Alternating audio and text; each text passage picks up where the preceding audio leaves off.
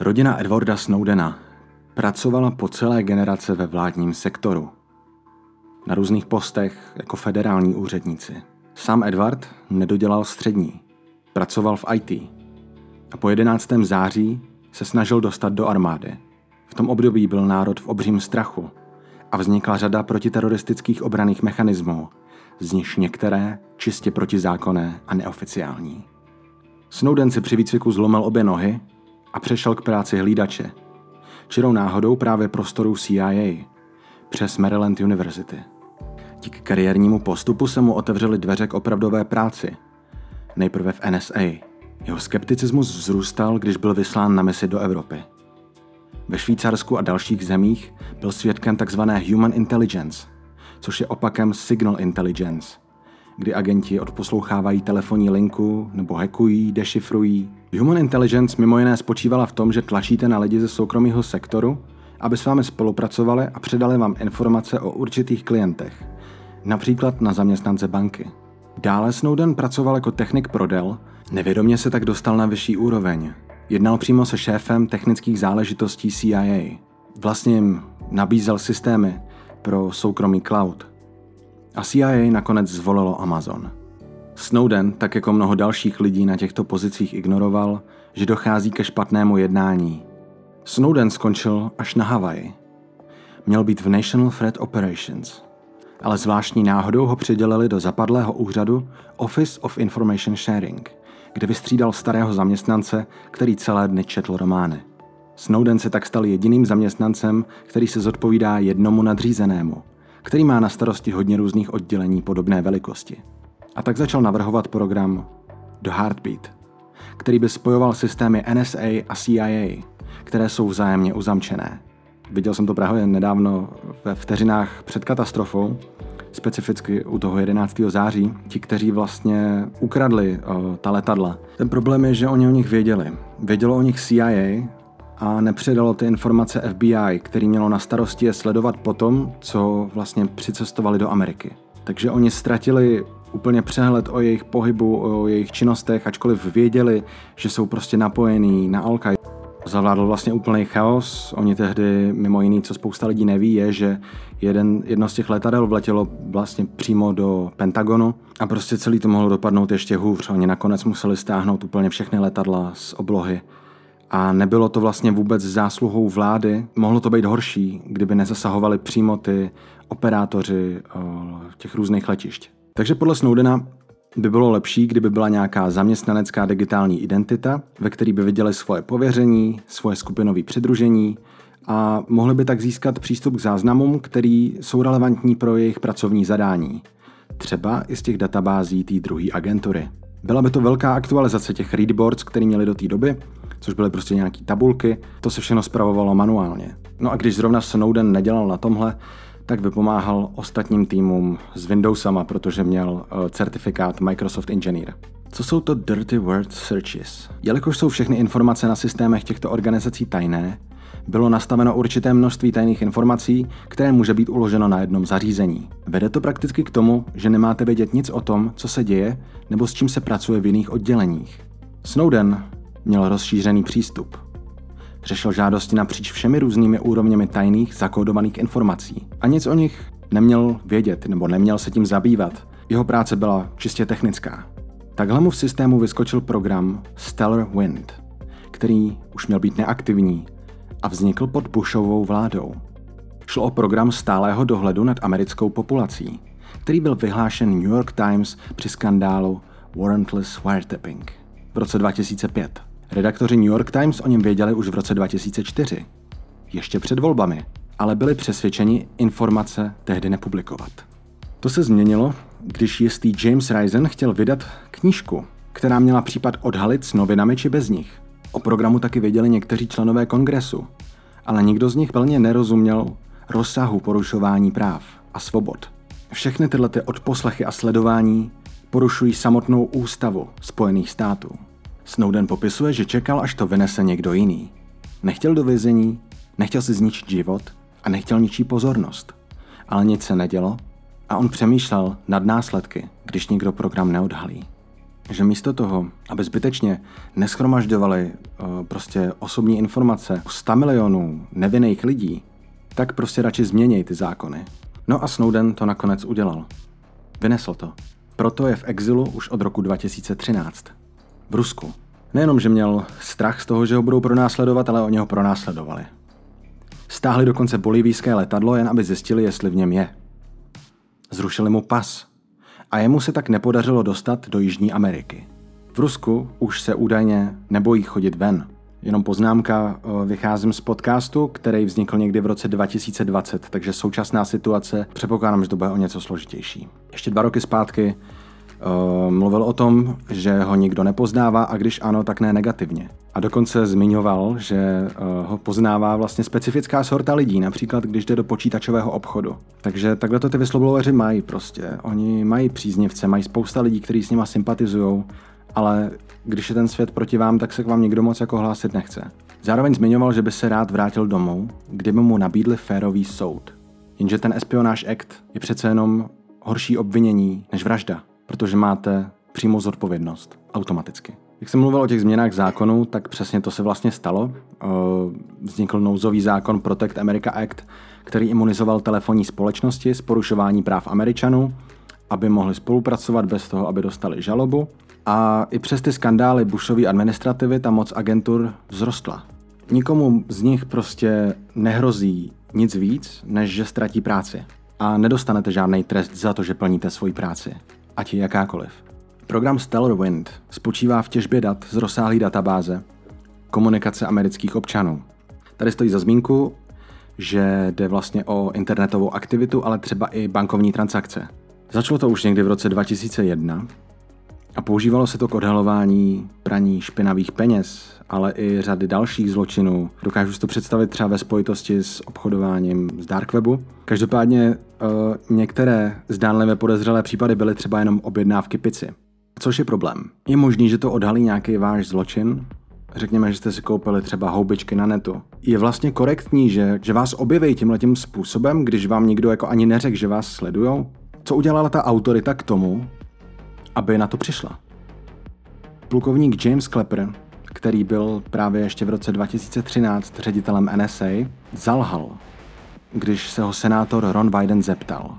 Schromažďuje NSA vůbec nějaké údaje o milionech nebo stovkách milionů Američanů? A Klepper odpověděl, ne pane. Existují případy, kde by možná mohli neumyslně schromažďovat, ale ne vědomě. No a Snowden tenhle ten moment vlastně nazval zlomovým bodem když jsem viděl, jak přímo lže pod přísahou kongresu, znamenalo to pro mě, že už není cesty zpět. A díky tomu dneska máme Vault 7, což jsou dokumenty zveřejněné na serveru Wikileaks, které názorně ukazují, jak ten program fungoval. A nejspíš dodnes funguje, jenom víc rafinovaně a pod jiným jménem. Zero Day Bugs jsou původně neznámé chyby v operačním systému. CIA je schromažďovala, aby měla přístup k osobním datům, ještě než jsou zašifrována. A to mohly být data z aplikací WhatsApp, Telegram, Signal nebo ProtonMail, které jsou obyčejně považovány za ty bezpečnější. Ve spolupráci s britskou MI5 vyvinuli metodu, jak napadat chytré televizory Samsung, Weeping Angel, který uvedl cílový televizor do režimu fejkového vypnutí. Takže majitel se falešně domníval, že je bezpečí, ačkoliv byla v místnosti štěnice která nahrávala veškeré rozhovory na tajný server CIA. Dále byla CIA schopná napadnout řídící systém moderních automobilů, čímž by mohli například spáchat neodhalitelný atentát, který by působil jako technická vada a nehoda. A v neposlední řadě měli mobilní oddělení, který je z nich všech nejdůležitější, je to přece jenom něco, co sebou máte pořád. Když vás tímhle tím způsobem napíchnou, tak nepomůže reboot, nepomůže vypnutí, musíte z toho prostě vyrvat baterii a nebo Edward Snowden doporučuje natvrdo odpojit kamery a mikrofony ze základní desky telefonu. Myslíte si, že Snowdenova oběť něčemu pomohla? Došlo ke společenskému nátlaku na Obamovu administrativu a vláda se následkem toho zavázala, že bude průběžně zveřejňovat závažné exploity a chyby. A to jak Apple, Google i Microsoftu a dalších amerických výrobců. Když se o nich neví, tak to ohrožuje obyvatelstvo a kritickou infrastrukturu, protože se o tom můžou dozvědět zahraniční spravodajské služby nebo hekři No a už jsou samozřejmě důkazy toho, že CIA svoje závazky porušila a že všichni jsou heknutelní, včetně výkonné moci. Což je průser, protože ona každá ta katastrofa tak trošku hraje těm agenturám do karet. Ty lidi, když jsou vyděšený, když je ta teroristická krize nebo uprchlická prostě na nějakém vrcholu, tak ty lidi jsou schopní podepsat, odevzdat cokoliv, jenom aby je ten stát ochránil, aby to bylo v pohodě a tak jako doteď. Pegasus vyvinula izraelská společnost NSO Group a měl by sloužit především k vyšetřování trestných činů a k ochraně národní bezpečnosti. Byl objeven v srpnu 2018 po jednom neúspěšném pokusu o jeho instalaci. Kompletně jailbreakne váš mobil prostřednictvím exploitu iMessage až do iOS 14.6. Vyšetřoval se takhle vlastně únik dat 50 tisíců telefonních čísel a zároveň izraelský noviny Haaretz 23. srpna 2020 odhalili, že skupina NSO s podporou Izraele ten software prodala za stovky milionů amerických dolarů do Spojených Arabských Emirátů a dalších států Perského zálivu. Tam už to samozřejmě není využívaný k ochraně národní bezpečnosti, respektive záleží, co si vynaložíte jako národ, protože oni chtějí sledovat protirežimní aktivisty, novináře a politický vůdce konkurenčních zemí. Zároveň podle opoziční televizní stanice TVN Pegasus pořídilo v roce 2018 Polsko, což se nás týká o něco víc, a byl použit ke sledování bývalého ministra a advokáta Romana Gerticha a poslance Krištofa Brejzy. 54% Evropanů se za posledních pět let setkalo s kyberútokem. 9 z 10 internetových stránek unikají uživatelská data k dalším stranám. Kdo nás poslouchá všechny? Mobilní operátoři musí půl roku uchovávat informace o pohybu a komunikaci svých klientů. Na vyžádání je musí poskytnout bezpečnostním složkám, a to jak policii či rozvědce, tak například České národní bance. A můžeme být rádi, protože ve Spojených státech to mají ještě přísnější.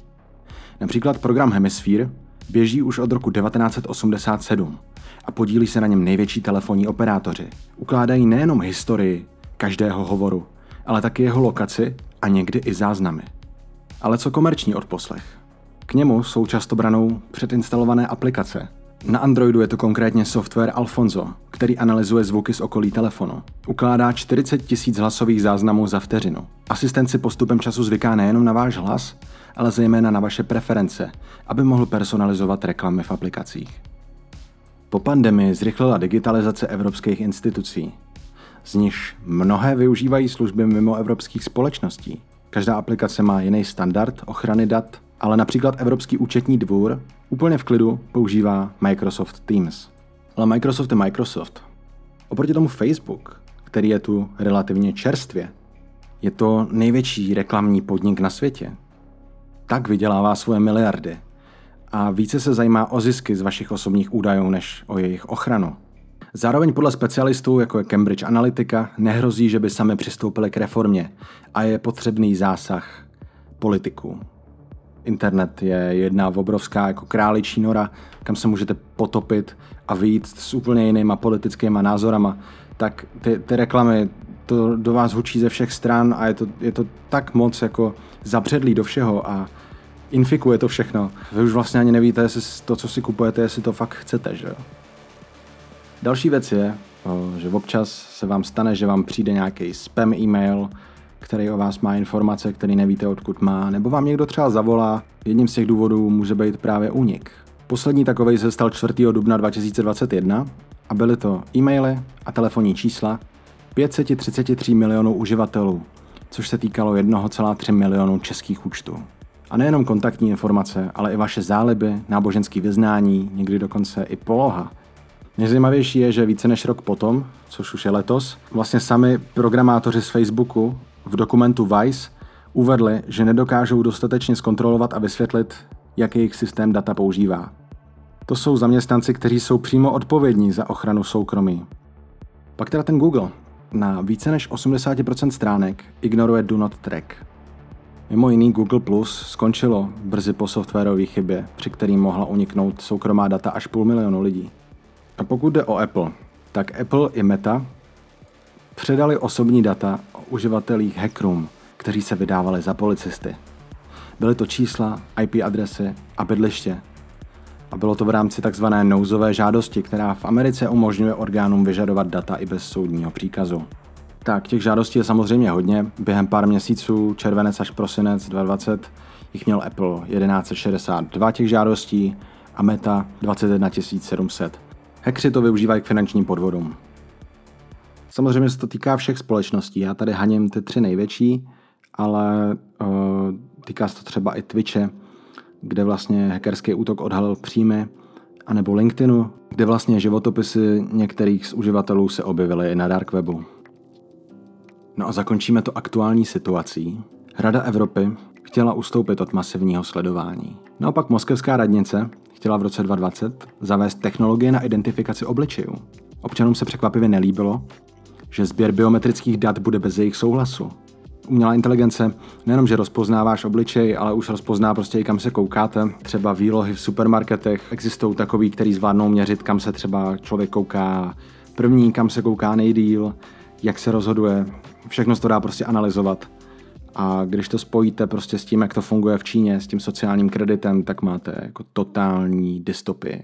Podle týdeníku China Weekly Review se počet obyvatel města následkem přepadení zmenšil z 350 tisíc na méně než 500. Není tam snad ani jediný nevypálený dům, doutnající zříceniny a opuštěné ulice vypadají strašidelně. Jedinými živými tvory jsou psy, hodováním na mrtvolách abnormálně tlustí.